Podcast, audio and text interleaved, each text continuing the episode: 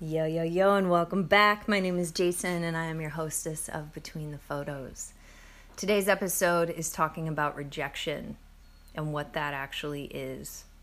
Today, I had this beautiful meeting with my trauma and addiction coach, Krista. And she and I were discussing what is alive in me today and what's showing up and what's the root cause of some of the pain that I'm moving through.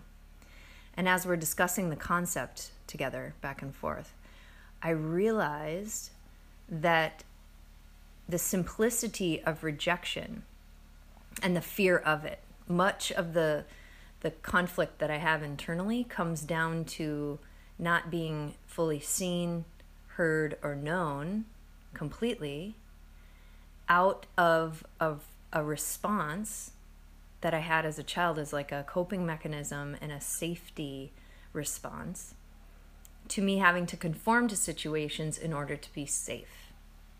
If I could be a little chameleon and I could change into whatever whoever was taking care of me needed me to be in order to make sure that I was safe and okay, then I was safe.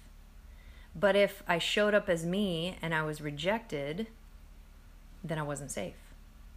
So I made sure that no matter where I was, and I did this all the way into my adult life until a couple years ago when I had this awareness drop in of what was actually happening, I was witnessing that every time I chose to show up, I never actually showed up fully. I would scan the room, figure out what I needed to be in order to be received and accepted, in order to be loved and validated held, supported, whatever the thing was, whatever the dynamic was. It could have been personal, professional, could have been family, could have been friends, could have been whatever. I constantly was showing up for people again and again and again, conforming to whatever they needed me to be for them in order to serve them. You know, if they needed a shoulder to cry on, I'd be there. If they needed a friend, I was there. If they needed a ride, I'd give it to them.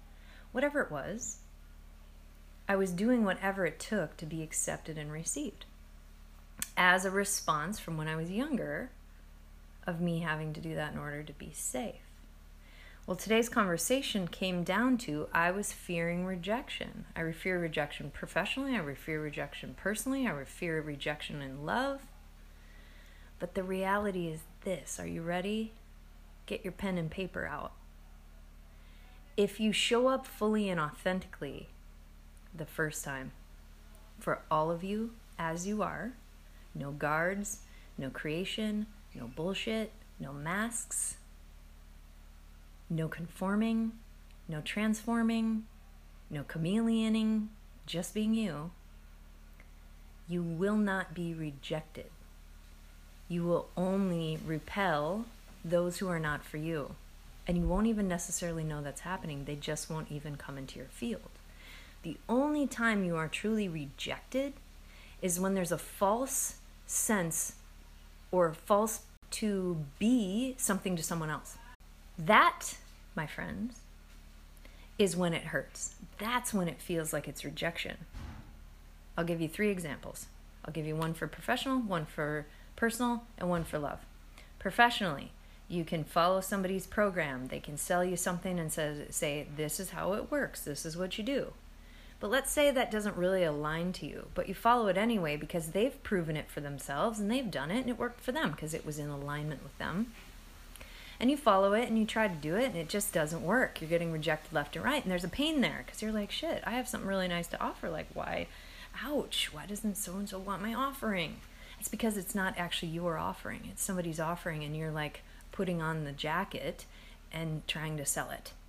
But it's not actually yours if it were yours, it would already qualify people as to whether or not they should come into your field to receive your gifts.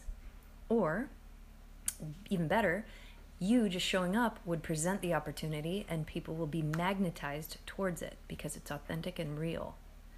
In your professional life, that can happen.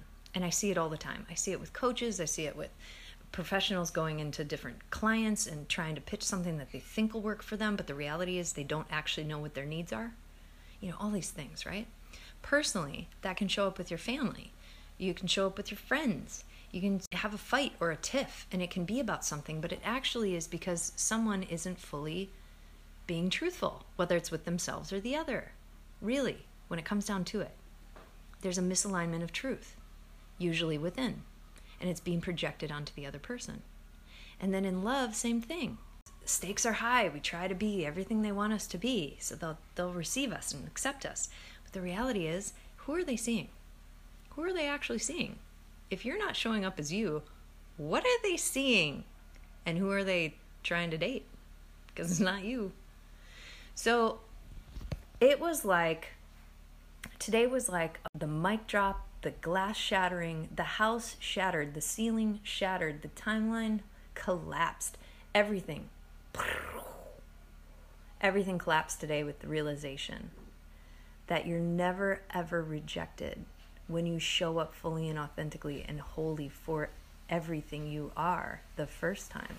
It's only when we start to make shit up and try to conform to something and then later have it rejected that we feel pain because we knew ultimately we were not showing up fully and authentically and then we feel misunderstood. And it's a very painful thing because we are misunderstood because we're not even being truthful. We're not even showing up. Oh, that just hit me like bam. And I had to share it.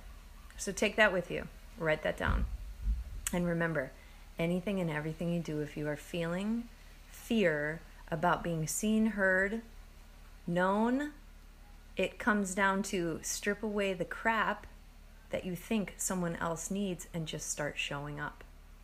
Because everyone who needs you, wants you, loves you, will embrace you fully as you are.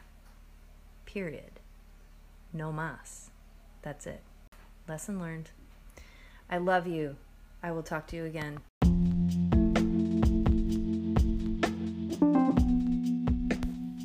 Thank you for listening to another episode of Between the Photos. A quick, insightful look at the real work that happens between the photos on my Instagram feed. It is truly my digital diary and my expression of the things that I am moving through, thinking about, contemplating, considering, learning from, experiencing. And these subjects, these matters of the heart, are things that may impact other people in this world. So I created this podcast as a way of talk therapy to work them out with myself out loud. And in essence, helping others work it out within themselves.